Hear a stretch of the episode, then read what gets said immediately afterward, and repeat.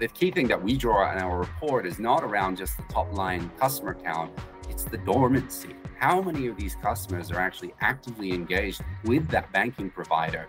Because that represents your true customer base. The rest is just wasted money. A partnership and ecosystem strategy needs to really come to life. Uh, and unless it does, you just bring on logos and big name partners, but it doesn't translate to any meaningful downstream revenue or P&L for the actual banking provider. If you think what is the natural advantage of a bank relative to other non-bank institutions, it's the ability to take deposits and therefore have the lowest funding costs. And if you are going to leverage that, use that in a lending game. You have just heard from Benjamin Quinlan, the CEO and managing partner of Quinlan and Associates. He is the former chairman of the FinTech Association of Hong Kong and currently chairs the Innovation and Technology Committee at the Australian Chamber of Commerce. In this conversation, we are taking a deep dive into a recently published Quinlan and Associates research report on the APAC digital banking landscape. So let us dive right in.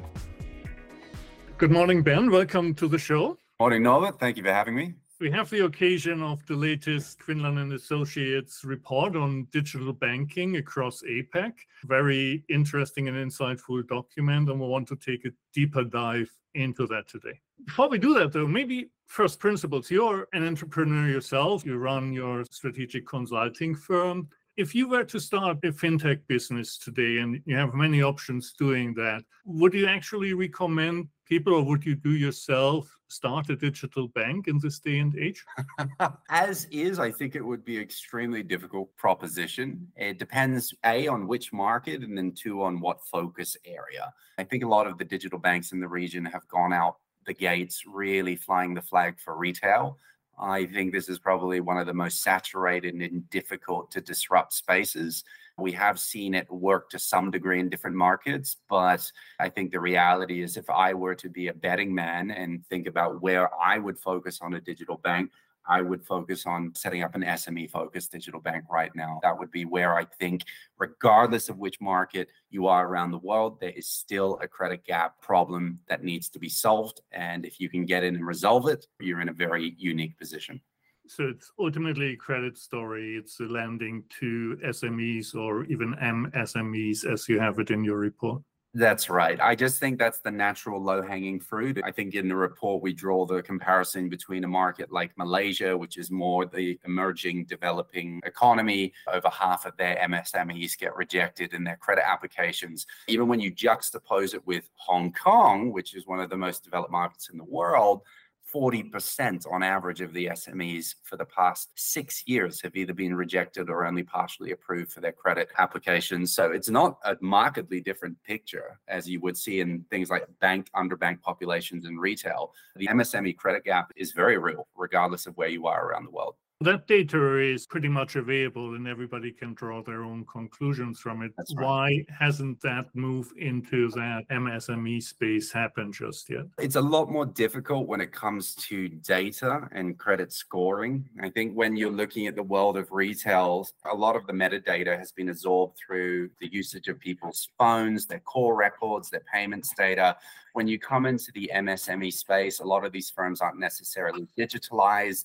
They don't necessarily have the best bookkeeping and transaction records. As a result of that, it becomes more difficult. And banks are naturally a lot more risk averse. When it comes to KYC, you're not just looking at the KYC of the individual, you then need to go through to UBO, the ultimate beneficial owner, which also gets opaque depending on which markets you are and how complex the corporate structure is.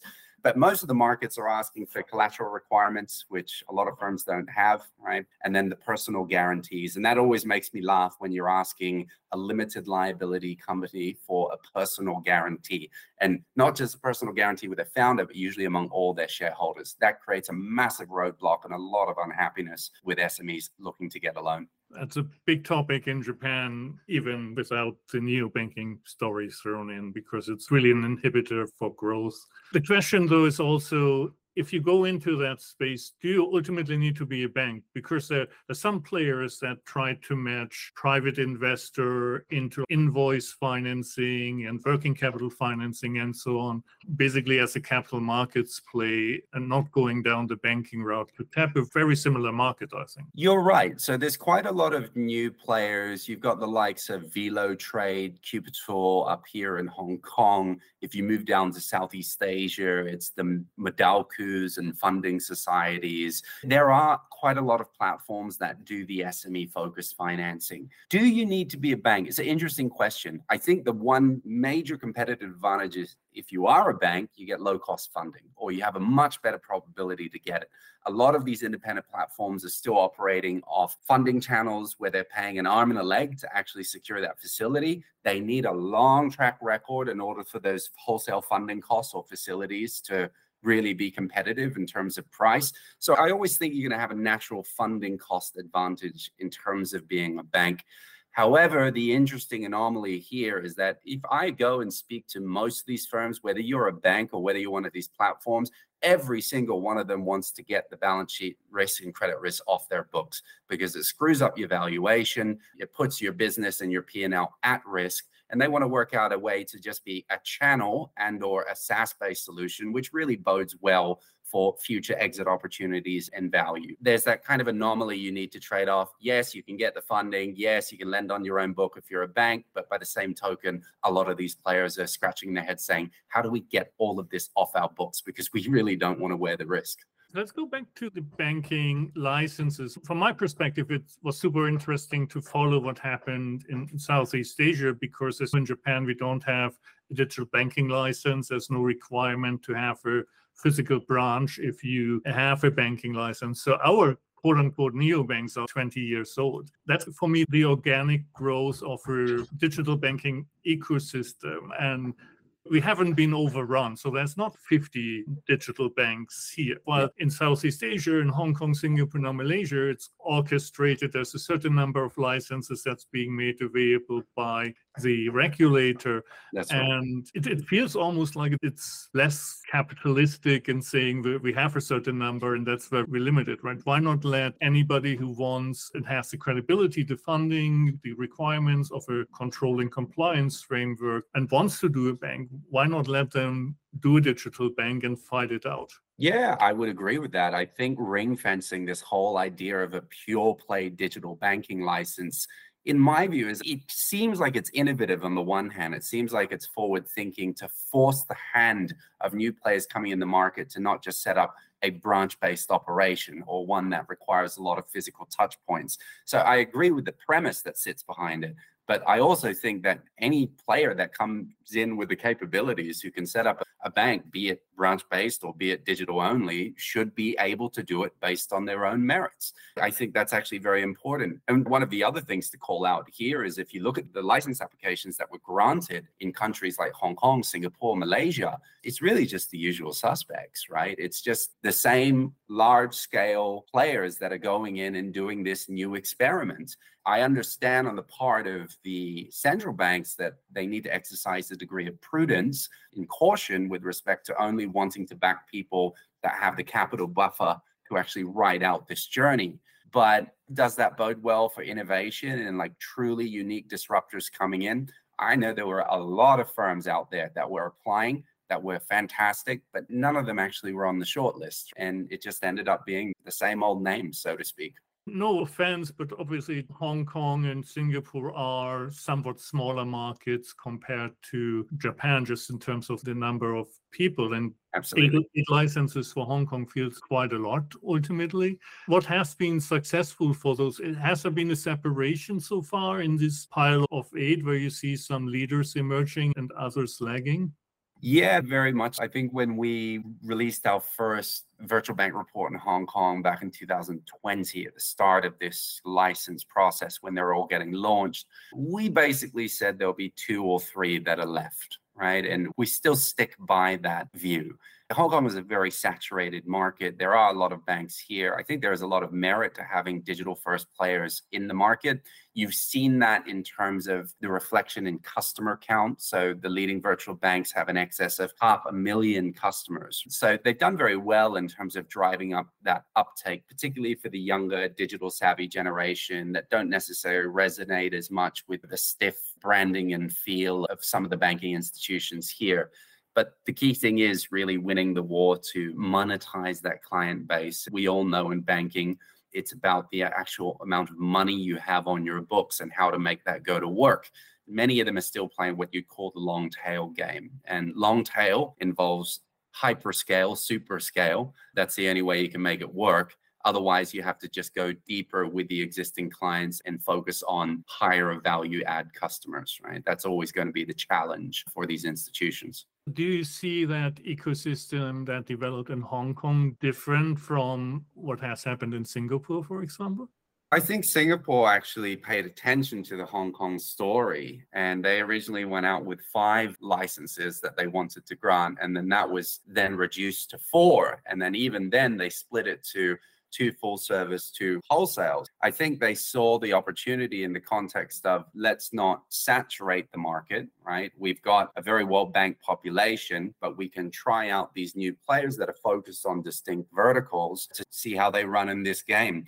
I think it was probably a little bit more I don't know if the word is prudent. I always hate the discussions between Singapore and Hong Kong because it's such an old debate. I do think Singapore took note of do we need, let's say, to replicate an eight digital bank license setup? And I think starting smaller is probably the smarter thing to do to test the waters and to see how it works rather than launching, let's say, eight players at the same time, which is quite ambitious in my view. Singapore also has DBS, which has been voted the best digital bank right. globally a few yes. times, which brings us to the question of the incumbents who also have not been standing still and developing. So, in your view, has this gap been closing from the incumbents to the new digital banks, neobanks? Very much so. I think on the retail side, a lot of the app consumer functionality digital journey has improved markedly since the onset of COVID. I think the first thing that you actually noticed was the price war. So when a lot of the fees, discounts came in with the virtual banks, the incumbent banks just slashed all their fees to match. So it was like, now you have no pricing advantage. What's next? What are you going to do next to topple us? And it's very easy to switch on the fees and switch off the fees. You've actually seen with a lot of the virtual banks, oh, let's bring on customers. And you saw it with some of the ones in the UK. Oh, uh, now we've got them on, we'll switch on some of the fees that have been off all this time. And it made people extremely unhappy. So you need to think about that pricing model very early on. And it's an easy way to win customers. You can say everything is free. We give you cash back. We give you a discount. We give you a sign up reward. Fine. But the key thing that we draw in our report is not around just the top line customer count, it's the dormancy. How many of these customers are actually actively engaged with that banking provider? Because that represents your true customer base. The rest is just wasted money. You spent a fortune to bring on a whole bunch of people to sign up, give them money, and they've gone, thank you. And I'm just going to bank with my traditional provider. That's how the European story has played out for many neobanks, right? That they are holding secondary balances, but the primary account where the salary goes in and most of the expenses go out is still with the incumbents. That's where we see some separation there nowadays as well, I think. I agree. Unless you win that primary salary kind of payroll war, I think your quest to attract deposits, which you can then leverage into your lending business or a wealth business or other fee based products, is going to be far more limited. We call that out in the report. I think the average virtual bank deposit in Hong Kong on the retail side is roughly around 3,000 US which is still significantly larger than places like the United Kingdom, where it's more like 300, 400 pounds.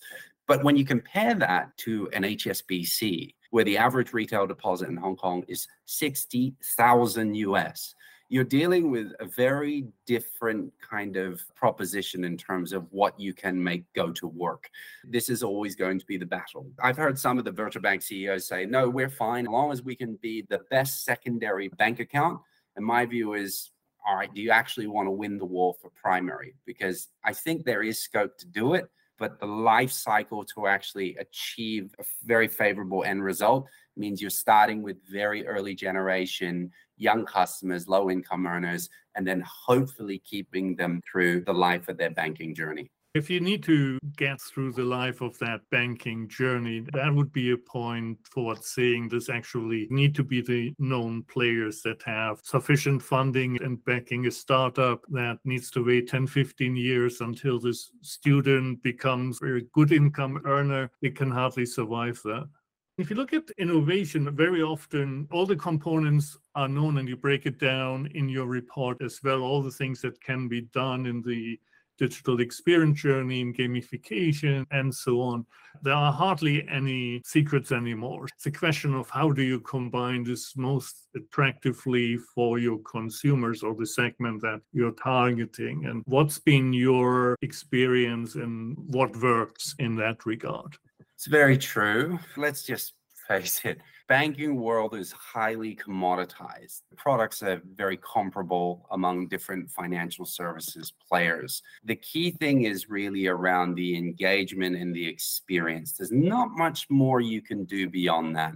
Make it as simple, as easy, as intuitive, as heavenly possible and make it engaging. Most people, we go to our banking apps. I'm with HSBC. So I go to my banking app to do a defined task. I go there because I need to transfer money. I go there because I need to convert some currency when I'm going on a trip, whatever it might be. Beyond that, is there much pull for me to exist within this ecosystem? Everyone talks about this utopia of developing the super app where you become that centralized touch point for all of your daily needs, whether you're out shopping, ordering online, you book a flight, it's all centralized through this one app because we all have app fatigue and we don't want to go on 50 different apps to lead our daily lives. That's no fun. I think any provider that can master this kind of full suite of financial services and lifestyle offerings is going to do very well. We've actually seen that happen in Russia with the players like Tinkoff Bank and so on. I think they've really nailed it in terms of how they've developed that proposition. I think it's going to take a lot longer for players in Asia Pacific to do it.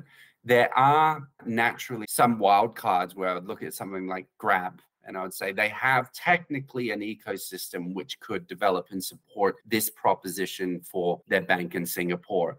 But I don't think it's going to be so straightforward. And the ones where you've seen absolute like dominant penetration when you go to the likes of Korea with Kakao, it's because of Kakao Talk. That's the communication channel. That's the thing that people live and breathe in Korea. So you naturally pin a financial services organization on the back of that. Guess what? The FS component becomes a part of your everyday life now, right? Because that's the platform you use to communicate.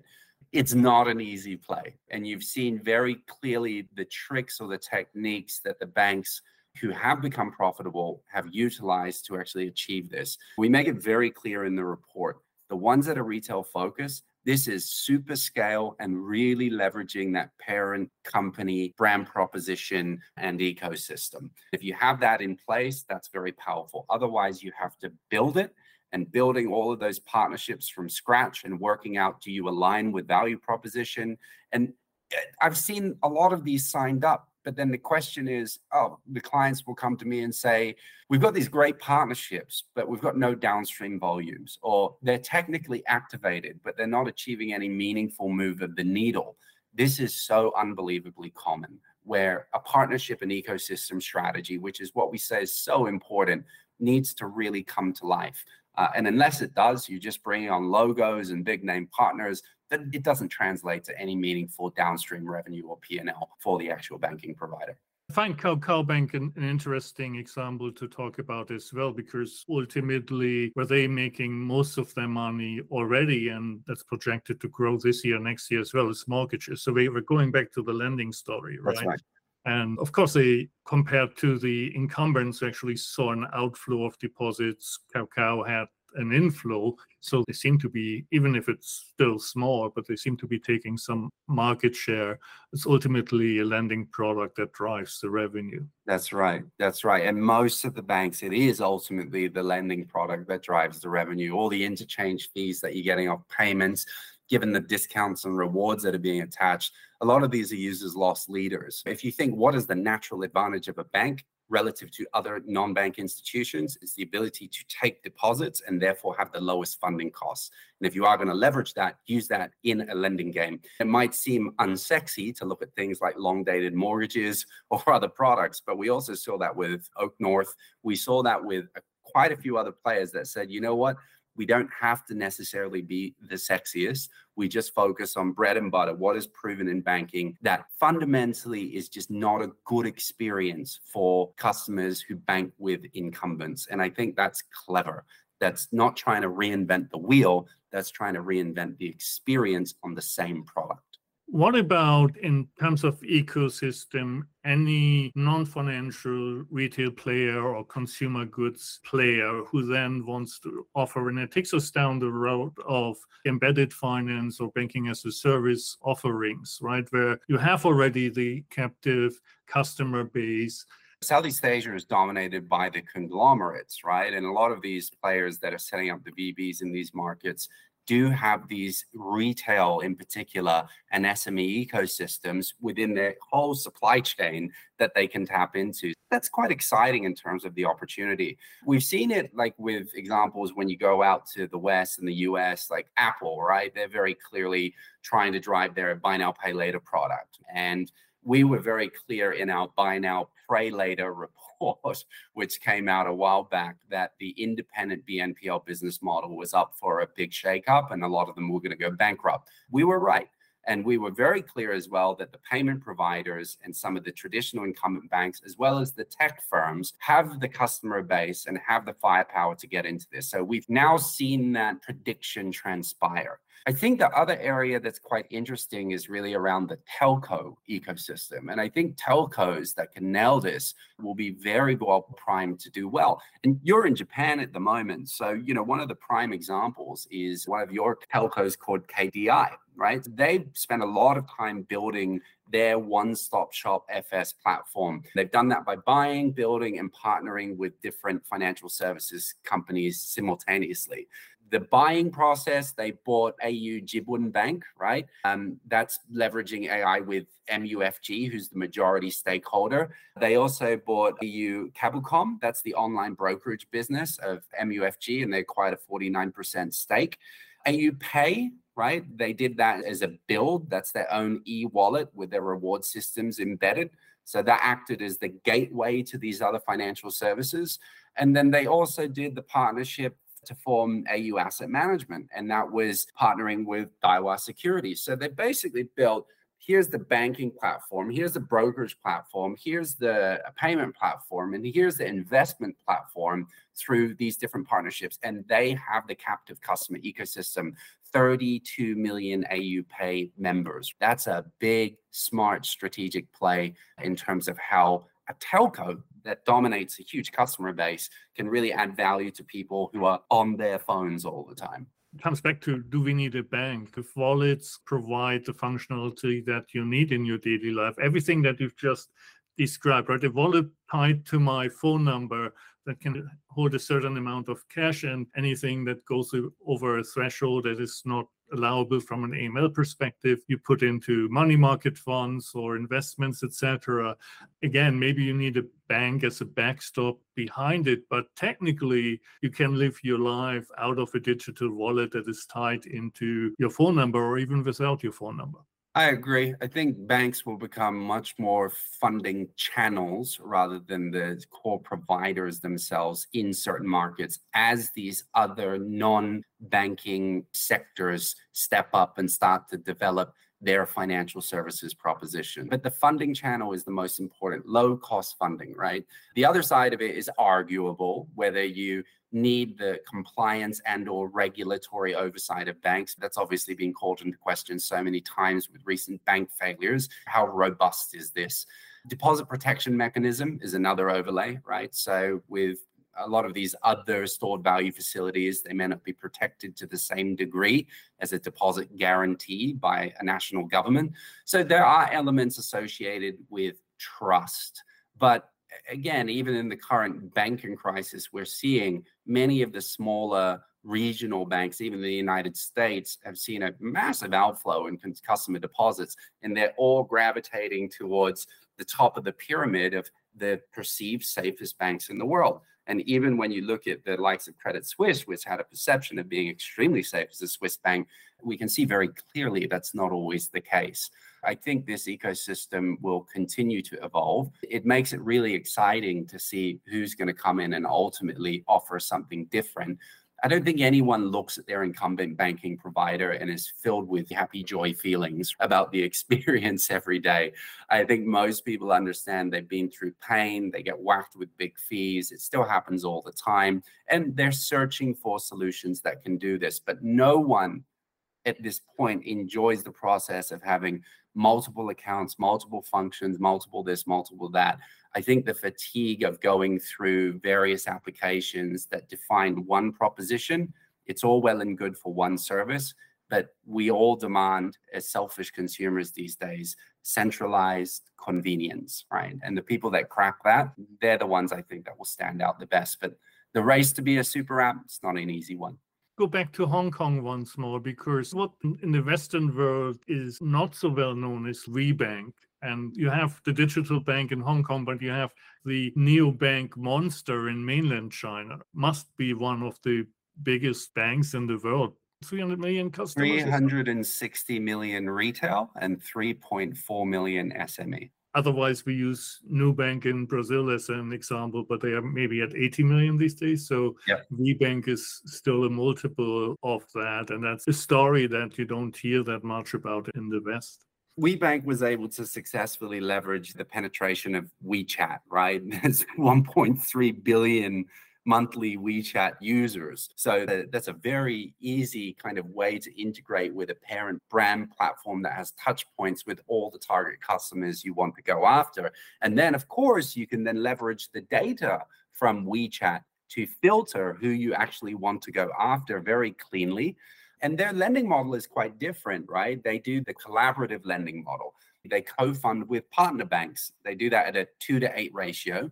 They share the income at a three to seven ratio, that interest income, and they earn 10% on a channel fee on top of that. So it goes to my point of they're not wearing all the risk on their books. They're actually sharing this with partner banks that also want to leverage their balance sheet, get additional interest income, but don't necessarily have the data that a WeBank would. An extremely successful business model. I have a lot of admiration for what they've been able to do, and they're very profitable. They generated about one and a half billion in profits last year, and they're still growing fast. Kudos to WeBank for their growth story. It was this collaboration with other banks that I was after because when we talk about ecosystem, we often mean complementary industries, some retail, and whatever else.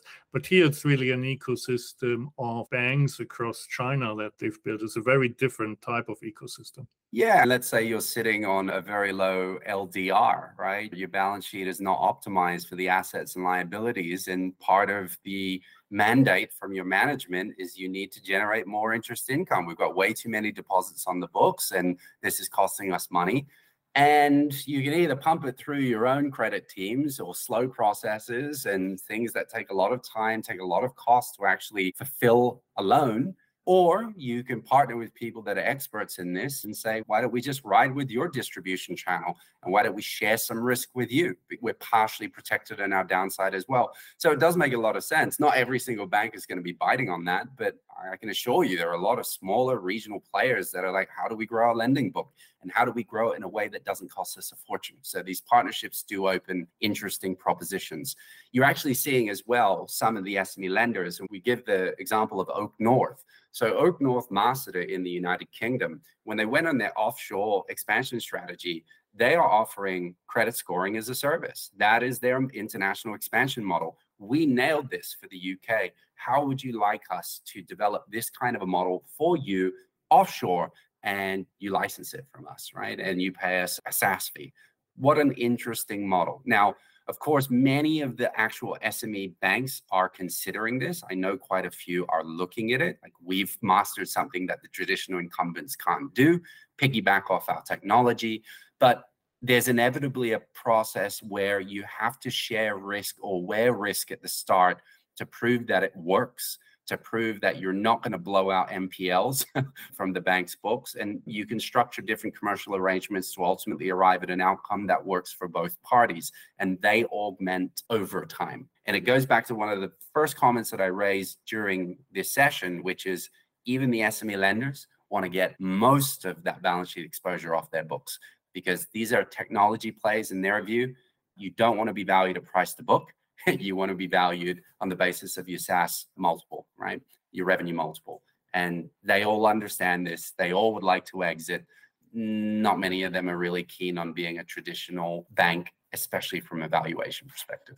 Another point that you made in your report is the future markets, and you've taken a delta of the mobile phone penetration and the banked ratio, mm. and Vietnam came out on top 70% mobile phone penetration, but only just over 30% banking penetration. So that looked very promising. On the other hand, as you go into these markets, all the problems that we talked about of having relatively low balances, still low level of wealth, get amplified. So you need to be really frugal in your tech stack and customer acquisition to make that work profitably. Yeah, it's true. I'm not going to go into markets like Vietnam and Indo and double down on a wealth proposition right now. It's know your markets. That's the credit problem. That's the lending problem. That's what you have to solve primarily. And payments is an enabler or a gasoline that fuels a lot of this.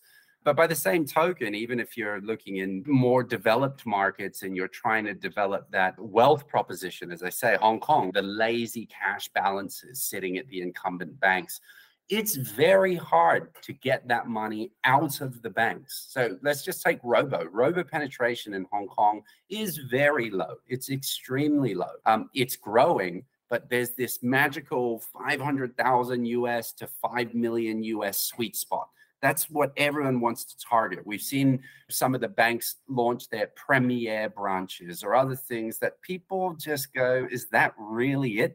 Like, I'm technically high net worth, but I feel like a glorified retail customer. And all of the private banks have increased their thresholds now to 10 million. You want to bank with JP Goldman, you need 10 million US dollars. So there's this massive white space. It just completely dissatisfied customers paying 150 basis points for a subscription fee to buy a bloody mutual fund with their bank plus the annual fees. And they're going why am i paying all this money?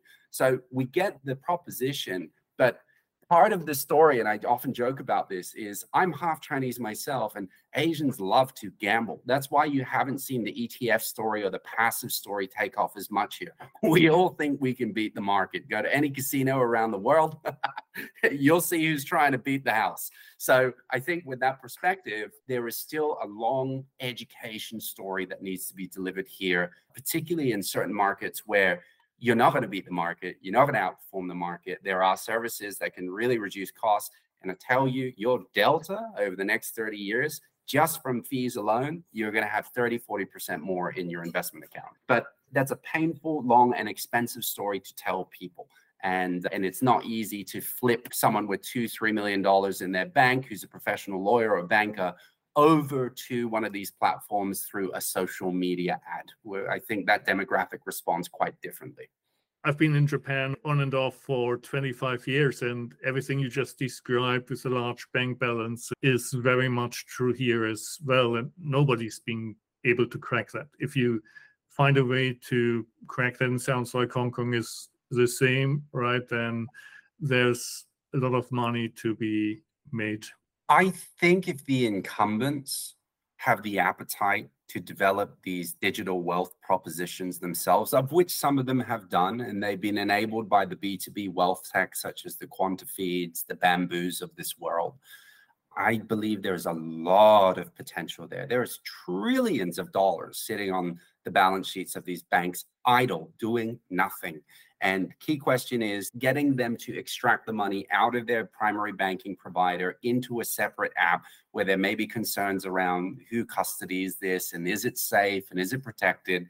If the banks can just make this simple, if the banks can offer, hey, every time you put your salary in, why don't you put 10% into this investment account, right? This digital investment account. We'll look after it. We have our own robo tools. What's your risk profile? What are your preferences? What themes you like?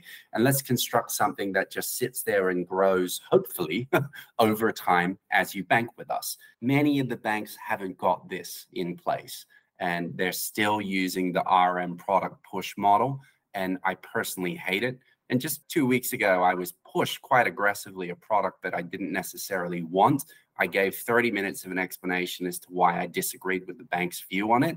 Eventually, I was sold into buying it. I lost 15% two weeks, right? So it's my responsibility at the end of the day. But I think that none of us really look at this experience and say, this is positive, this is enjoyable.